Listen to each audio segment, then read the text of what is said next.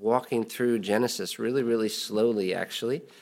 Uh, in the past, I've done a survey of the Bible and gone through Genesis very quickly, but I thought, you know what, let's just take the opportunity to, to, to meditate on Genesis and, enjoy it. So you can open up to Genesis uh, chapter 21, and uh, we're going to talk a little bit about salvation uh, tonight again, which is a big biblical word, salvation.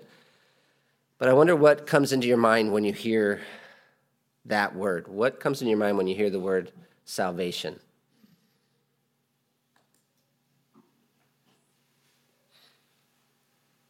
That's a good teacher question because you can't really get it wrong. What comes into your mind? I can't say no, that didn't come into your mind. What comes into your mind? What's that? Rescue. Yeah, that's a, a, a great way of describing what salvation is. Any other words besides rescue? Deliverance? Any other ideas? Exodus could come into your mind. That's the great salvation event in the Old Testament. Jesus. Oh, I like it. Nice. Um, would you say that this is a subject that most people would say they are interested in salvation? Now you're thinking of Christians. Hopefully, most Christians would say they're interested in salvation. But how about um, people that you just talk to um, on the train? If you talk to people at work, say most people, you bring up the uh, idea of salvation, would they say they're interested in it or not? Probably doesn't not. They would say no, but I, but they are too. You know, just more. Most people are interested in man-made methods of salvation. So, technology is a, a form of salvation that a lot of people are looking to right now. Um, money is a way of people trying to save themselves often when we open up uh, Genesis, we're talking about God's plan of salvation. And the first thing that we've seen as we've looked at Genesis is why we need it.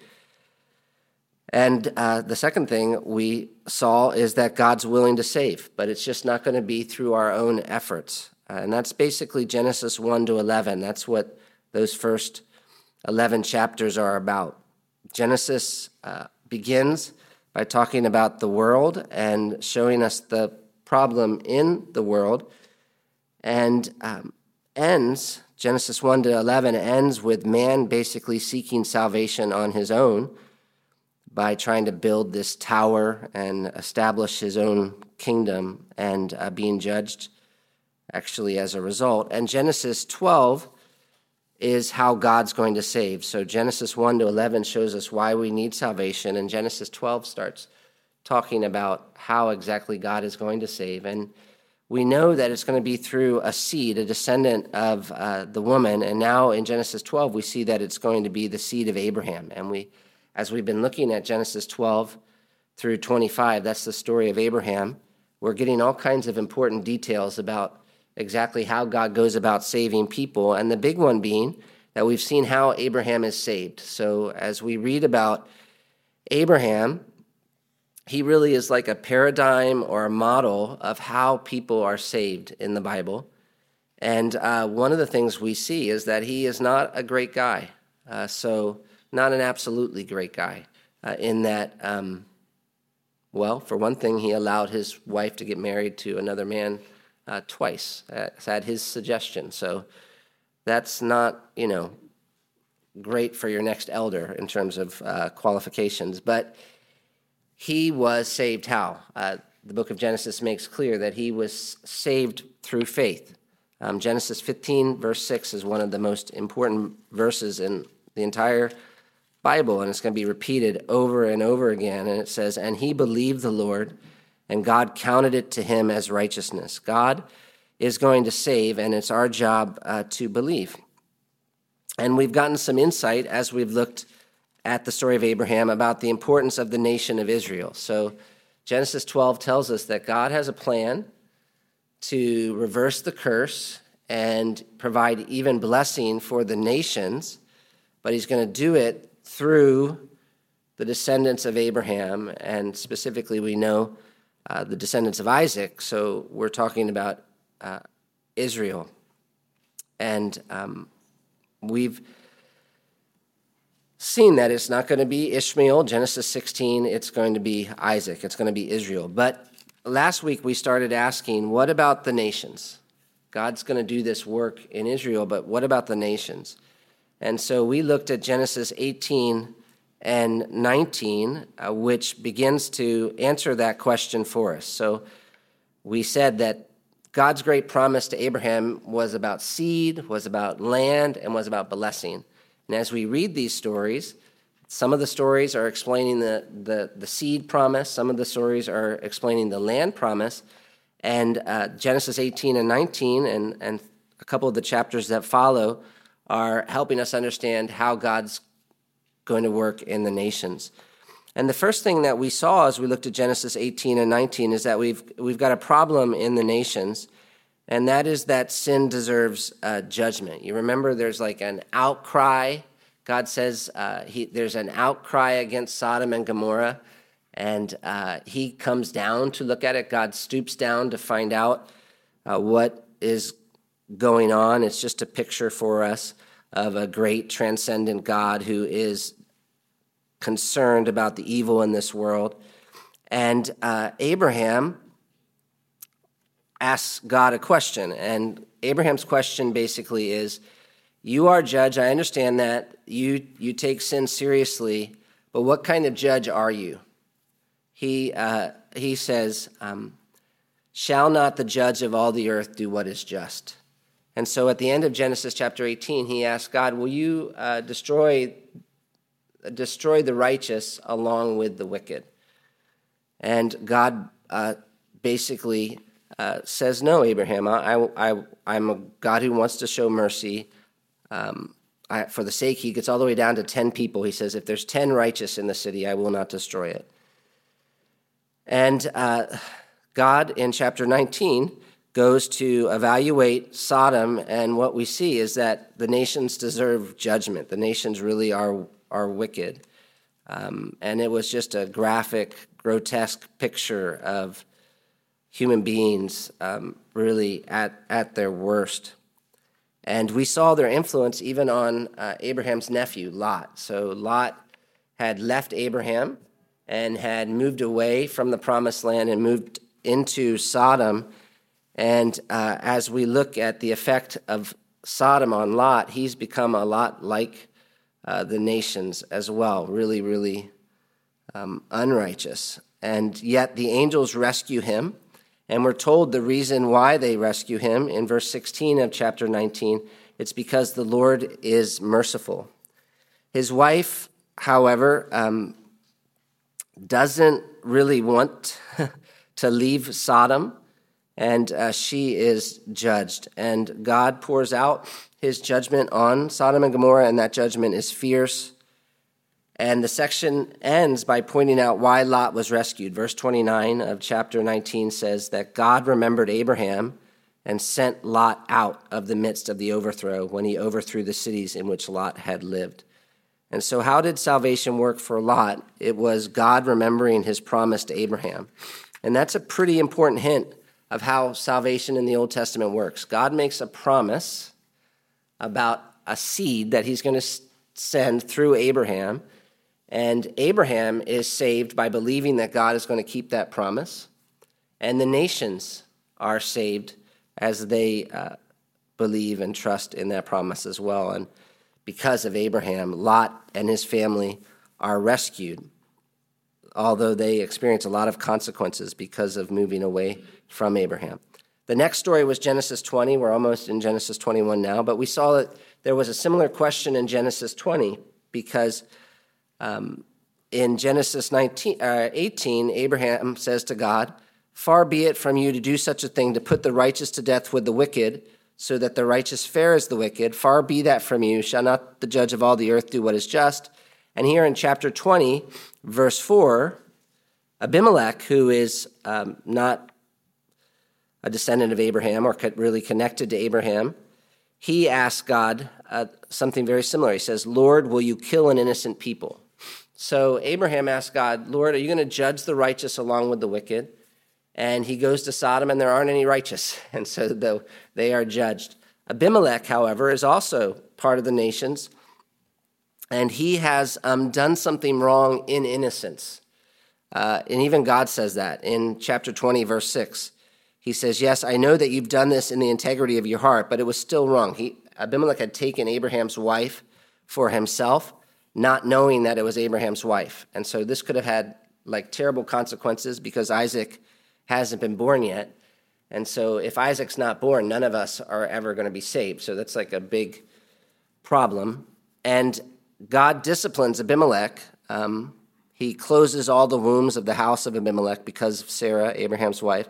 But at the same time, Abimelech is asking when God comes to him, Are you going to kill an innocent people? Are you, are, what kind of judge are you? Because I, I didn't. I, it, this, I didn't know that this was Abraham's wife. Uh, are, are you fair? And um, God speaks to him and tells him what to do. He says, I know you've done this in the integrity of your heart, and uh, you didn't know what you were doing, but it's still wrong. So, what you need to do is, uh, is reverse, really, what you've done. And Abimelech uh, listens, and he honors Abraham, and everybody's healed. So, these, again, I think are some pretty serious hints as we begin the Bible. Remember, the Bible's like progressive revelation. So, it's like not telling you everything at once, but like a teacher would do in a class, slowly giving you the building blocks so you can understand the bigger picture. God is um, progressively giving you information so that you can understand what kind of God He is and how salvation works. And what we're seeing is that God has made a promise to Abraham, and even when Abraham's not amazing, God's going to keep it and those who believe God's going to keep that promise to Abraham are shown mercy. And Genesis 21, 1 to 7, that's where we are now today, shows that that's a very good decision to trust God because and and to believe his promises because God is always faithful to his promises. So this is just a simple encouragement this evening that God is always faithful to his promises we are saved by believing that God is faithful to his promises to show mercy. And he's always faithful to those promises, even when it looks like he's forgotten. Um, he hasn't forgotten. And so in Abraham's life, we read these chapters fairly quickly, but there is a very, very, very long time where it looks like nothing is happening.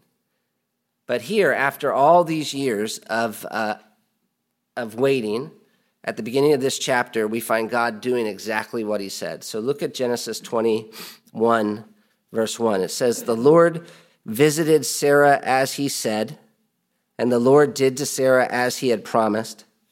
And Sarah conceived and bore Abraham a son in his old age at the time which, of which God had spoken to him. So this is a story about the birth of Isaac. And we've been waiting for this for a long time, ever since Genesis 11, verse 27 where we were told that Sarah was barren. She wasn't able to have a child. And we've gone on journeys to Egypt. Uh, we've gone to war with Abraham. we've we've uh, been through thick and thin with Abraham, and this promise hasn't been fulfilled until now.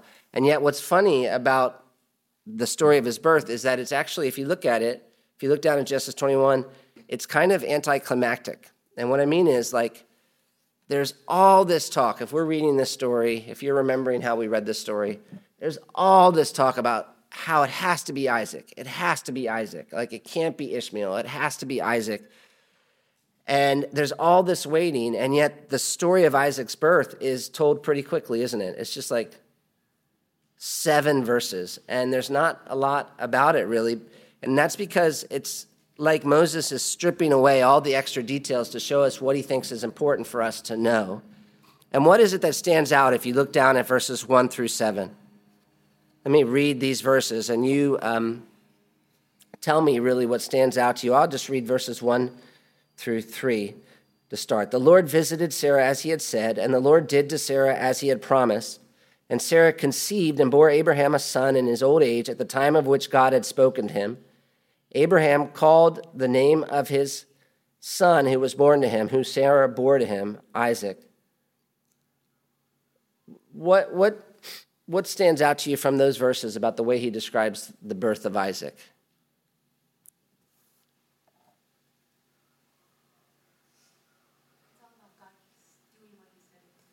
Right. So, by the way, when you're doing devotions in the morning or whenever you spend time in God's Word, you part of what you're doing is you're searching for reminders of why you ought to worship God and why God's great. And here we have one already, even though it's just a couple words. The Lord visited Sarah as he had as he had said. The Lord visited Sarah, which is an interesting way of describing what happens, and it's like a supernatural act of God. And so this is something unique going on here. It's not the virgin birth, but it's an unusual birth. Um, Sarah's womb was dead, and it's like God resurrected it so that she was able to have a child. And then, second, it's a fulfillment of a promise because it says, as he had said. The Lord did to Sarah as he had promised. And so the writer's trying to remind us that even though it's been all these years, this, this has happened exactly the way God said it would happen. And we find Abraham responding by obeying God. Abraham called the name of his son who was born to him, who Sarah bore to him, Isaac, which means he laughed or he laughs. And he circumcised him the way God commanded. In verse 4, and Abraham circumcised his son Isaac when he was eight days old, as God had commanded him. And then Moses reminds us just how impossible this is. Verse 5 Abraham was 100 years old when his son Isaac was born to him, and that God's the one who did it. Verse 6 And Sarah said, God has made laughter for me. Everyone who hears will laugh over me. Which I think is a really beautiful picture of where God's taking everything. Um, he's made a promise, God, that seems impossible to keep. There are lots and ups and downs, and just when you think everything's over and there's absolutely no hope, God does what he says he was going to do, and he's doing it this way to maximize the joy of his people and what God's done, so that there will be laughter and rejoicing in the end, and to make it clear that he is the only one who's done it. That's really the story of the Bible and the story of salvation. And Sarah makes it clear that God's done it in verse 7. And she said, who would have said to Abraham that Sarah would nurse children? And what's kind of ironic about that verse? Who would have said to Abraham that Sarah would nurse children? God literally said that to, to Abraham. God made a promise that everyone else thought was impossible, and yet he fulfilled it. He did what no one thought he could do. And Sarah says, Yet I've borne him a son in his old age. And so that's an amazing, important story. Right in the middle of all this talk about the nations and salvation, we're reminded that God keeps his impossible promise to Abraham so that everyone would know he's the one who did it. And now Moses takes us back to the nations. So, verse 8, he talks about Ishmael. So, apparently, Abraham throws this great party for Isaac. Verse 8, and the child grew and was weaned. And Abraham made a great feast on the day when Isaac was weaned. And that usually happened when they were about three years old in that culture. So a little bit old, actually. But Ishmael would have been like 16 or 17 at this point. And he's laughing, and Sarah doesn't like it, which is also kind of ironic because she had just said, Everyone who hears will laugh over me. And uh, now Hagar's doing exactly what she said, but it's making her angry. And again, that's just kind of real life, actually. But verse 9 but Sarah saw the son of Hagar the Egyptian, whom she had borne to Abraham, laughing, which is the root from which we get Isaac's name, the same Hebrew uh, word that was used earlier when she said, Everyone who hears will laugh over me. But it seems to be more like he's mocking here. Um, and he's not rejoicing that God kept his promise. Instead, he's mocking Sarah and Abraham. And yet you notice that Sarah doesn't even say his name. What does she call him instead?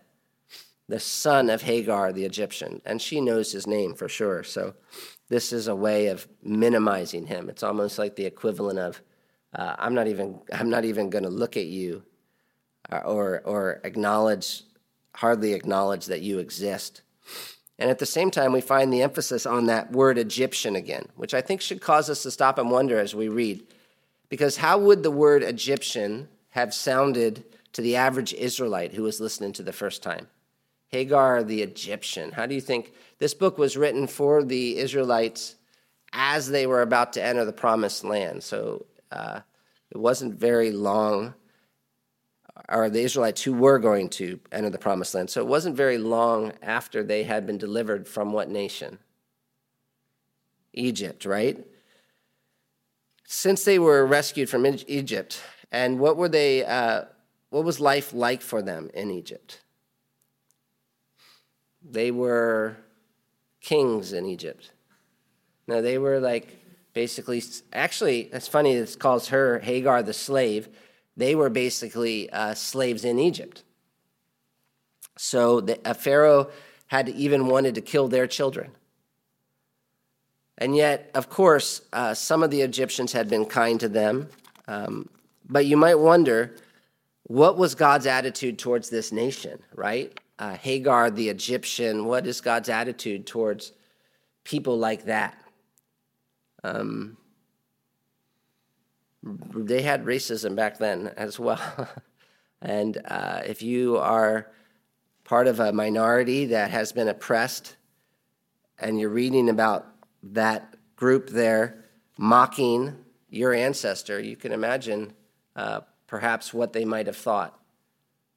Sarah, certainly, she doesn't think very many good thoughts. Verse 10 she said to Abraham, Cast out this slave woman with her son for the son of this slave woman shall not be heir with my son Isaac. And so she won't even say Hagar's name. Twice she calls her this slave woman. And what she's doing isn't right. She doesn't want him to have any inheritance. And what's interesting is that's not even right in the Old Testament. So if you turn to Deuteronomy uh, chapter 21, verses 15 through 17. So Moses wrote this and Moses wrote Genesis. But if you turn to Deuteronomy 21 15 to 17, God's really clear about this.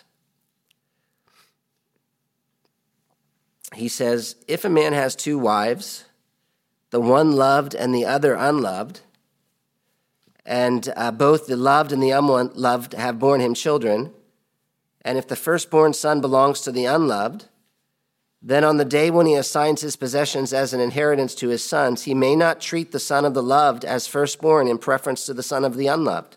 Who's the firstborn?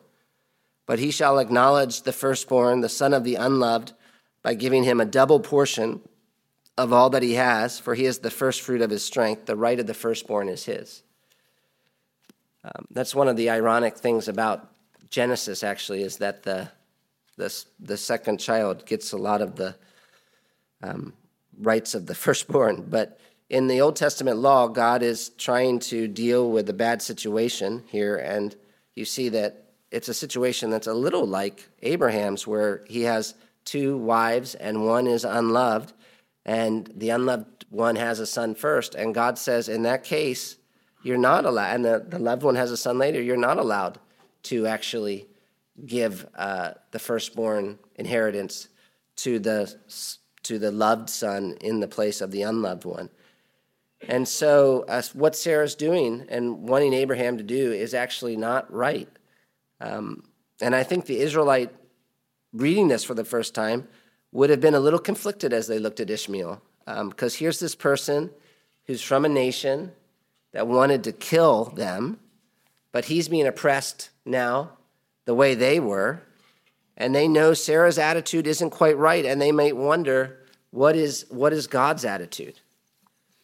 Uh, we know Abraham's. Abraham didn't like it. Verse 11. And the thing was very displeasing to Abraham on account of his son. But again, we're asking, what about God? And something strange happens in verse 12. But God said to Abraham, Be not displeased because of the boy and because of your slave woman. Whatever Sarah says to you, Do as she tells you, for through Isaac your offspring shall be named. Which might make you stop and wonder is God affirming what uh, Sarah has done to Hagar and Ishmael and the Egyptians? And I think the answer is definitely no, because of what comes next. God's going to take care of Ishmael. But this is like a consequence of Abraham and Sarah's sin. Um, because remember how this happened. It was Sarah really uh, oppressing Hagar. And um, the result was this very situation.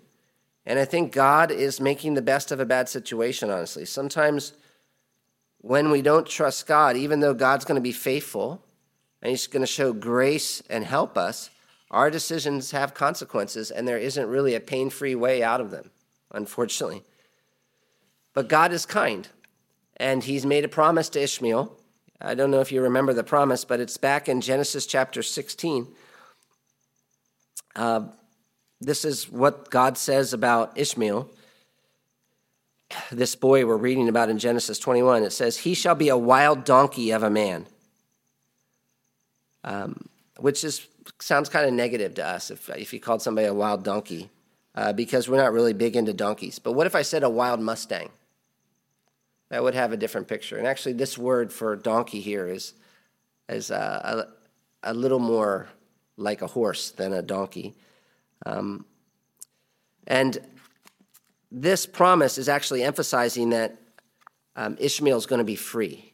Wild donkeys are not, uh, they're wild, they're free. And so Hagar is a slave. That's been said twice, even in Genesis 20. This, the slave woman, this slave woman, she's really in a terrible situation. But God promised her son would be free. And he's going to keep that promise in this painful way. And he's going to use even Sarah's sin to uh, accomplish freedom for Ishmael. And it's going to be challenging and scary for Hagar and Ishmael for a little while, but God's going to take care of them, and He's going to give Ishmael an inheritance. Verse 13 of chapter 21 says, I will make a nation of the son of this slave woman also, because he is your offspring. And again, we're seeing salvation works through connection with Abraham and the promise God made to him. And Abraham obeys God. Verse 14. So Abraham rose early in the morning and took a bread, took bread and a skin of water and gave it to Hagar, putting it on her shoulder along with the child and sent her away. And she departed and wandered in the wilderness of Beersheba.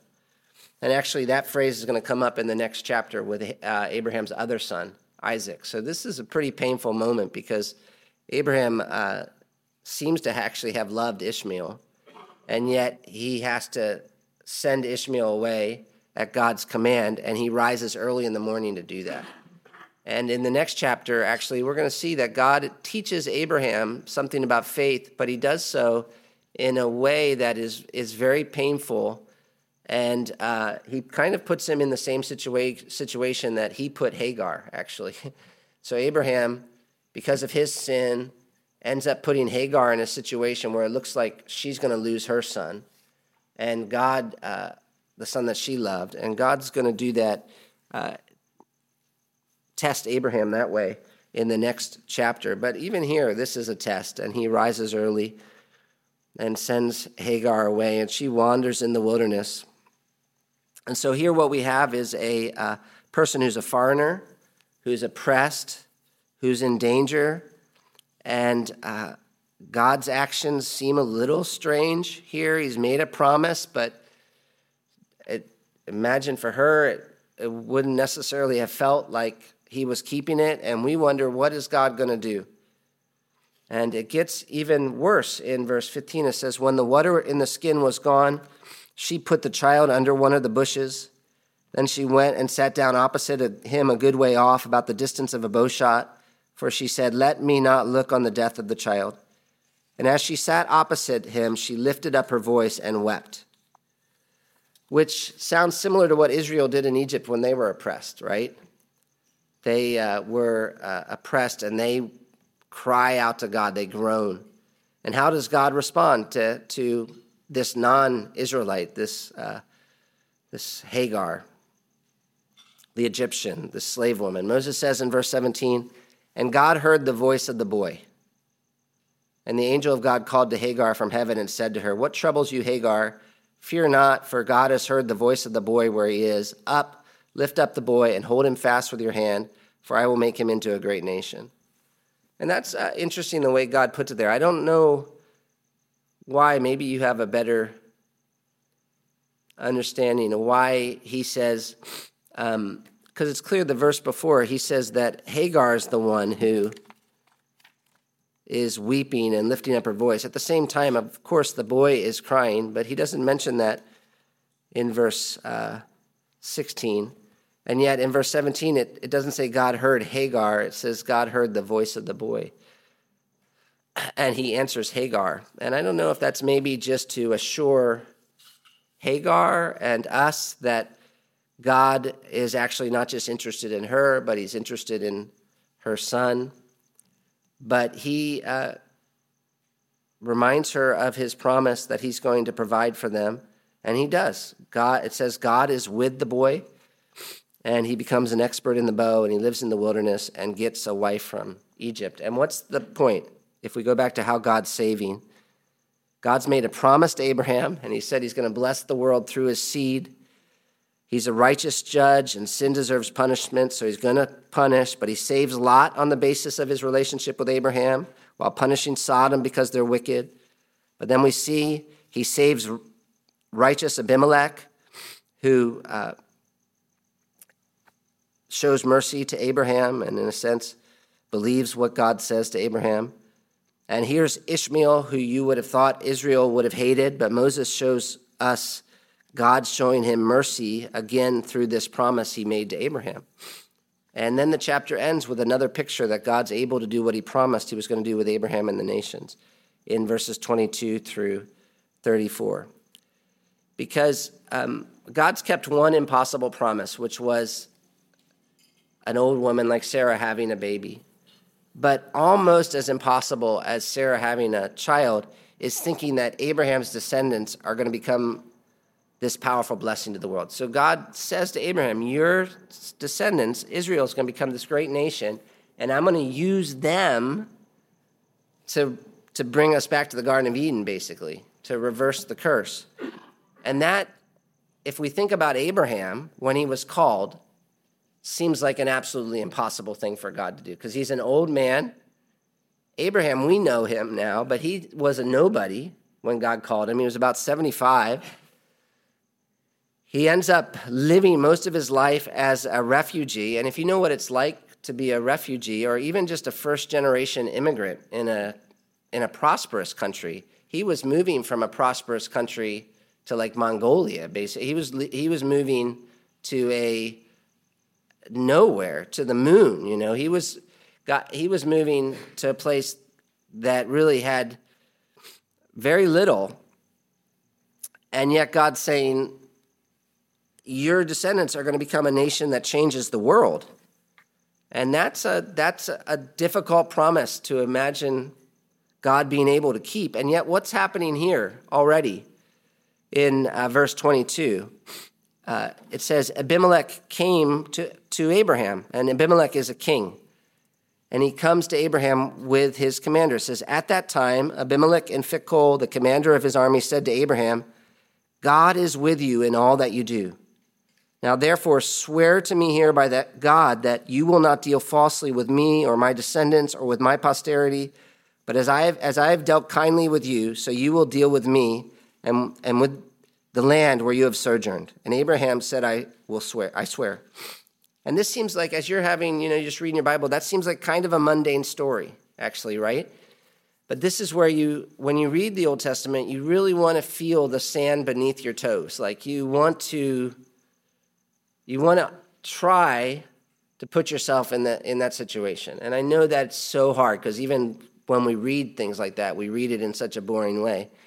But imagine like a king and his military commander coming to Abraham like this, coming to this old man, Abraham, like this. What is it, what is it conveying to us? Who comes to who normally? The lesser comes to the greater, right?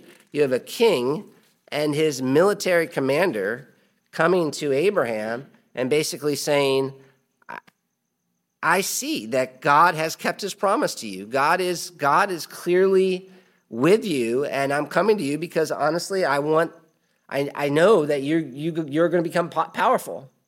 And I, I want you to promise me that you will treat my descendants, me and my descendants, well. I want you to make a, a covenant. He's looking to the future and he's saying, I see you. This is a pagan king. And He's saying, I see that God is going to do just what he said he was going to do with you. So please make a covenant with me, which is actually a kind of faith. Abimelech's here demonstrating faith. And even though God hasn't given Abraham the land yet, he has given him a lot of power. And we see that in verses 25 through 34. It says, When Abraham reproved Abimelech about a well of water that Abimelech's servants had seized, Abimelech said, I do not know who's done this thing. You did not tell me, and I've not heard of it till today. Which tells us who's in charge of these wells. So you have to picture, like, how important is water to survival? It's like really important. Eh, we're so used to this stuff, but like in a in a, a world many many years ago, when it's not like it is today, and in like a, a, a wilderness, a dry and a desolate kind of location, how important are wells? You control the well, you control the water, you control the nation, really. And so Abimelech has somehow gotten control of this well, but Abraham is able to come to Abimelech and say that that what you've done is wrong. And Abimelech is actually kind of like, I didn't know, I didn't know, I, I, you didn't tell me, I didn't hear of it until today. And so the point is that Abraham has power.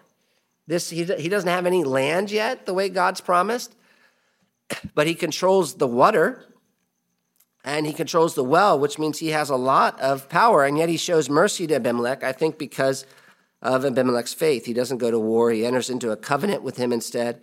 Says, So Abraham took sheep and oxen and gave them to Abimelech, and the two men made a covenant. Abraham set seven ewe lambs of the flock apart, and Abimelech said to Abraham, What's the meaning of these seven ewe lambs that you've set apart? He said, These seven ewe lambs you'll take from my hand, that this may be a witness for me that I dug this well. Therefore, that place was called Beersheba, because there both of them swore an oath, so they made a covenant at Beersheba. Then Abimelech and Phicol, the commander of his army, rose up and returned to the land of the Philistines. Abraham planted a tamarisk tree in Beersheba. Now, that's kind of an interesting detail, right? Like you're reading along, you're like, I wonder why it told me that Abraham planted a tree there. That's like very random. Um, but where do you normally plant trees? Like, say it's Arbor Day. Do you normally plant a tree in your neighbor's yard? No. And where does Abraham plant this? In Beersheba. He's just had this conflict over this well. And what's he saying? He's saying, This belongs to me. This is my spot. And so as he makes this covenant with Abimelech, it's like he stops and remembers God's covenant with him. God not only promised him the seed, but also land. And so now I think all these years later, after God's kept his promise about the seed, Abraham's planting this tree to say, I know, God, you're going to keep your promise about the land. This land is going to belong to us. And he calls upon the name of the Lord. And what does he call God here? He says, he calls him the everlasting God. And that's the first time we see that word everlasting with God. Before that, it was the everlasting covenant. So if we think back to the beginning of the chapter, we see God's faithfulness to his promise, even when it looked impossible. He kept the promise about the seed. And then we see Abimelech recognizes that God's been faithful to his promise to Abraham. And now we have Abraham declaring his trust in God's faithfulness to his promise as he looks forward to what God's going to do in the future as he plants this tree. You're going to, I don't have the land yet, Lord, but you're going to keep that promise. And he bows in worship, which is a good picture of how we're saved. That's the thing. What do we do as saved people? God has sent the seed. He's done the impossible. Jesus is the descendant of Abraham who God promised who is going to bring blessing to the nations.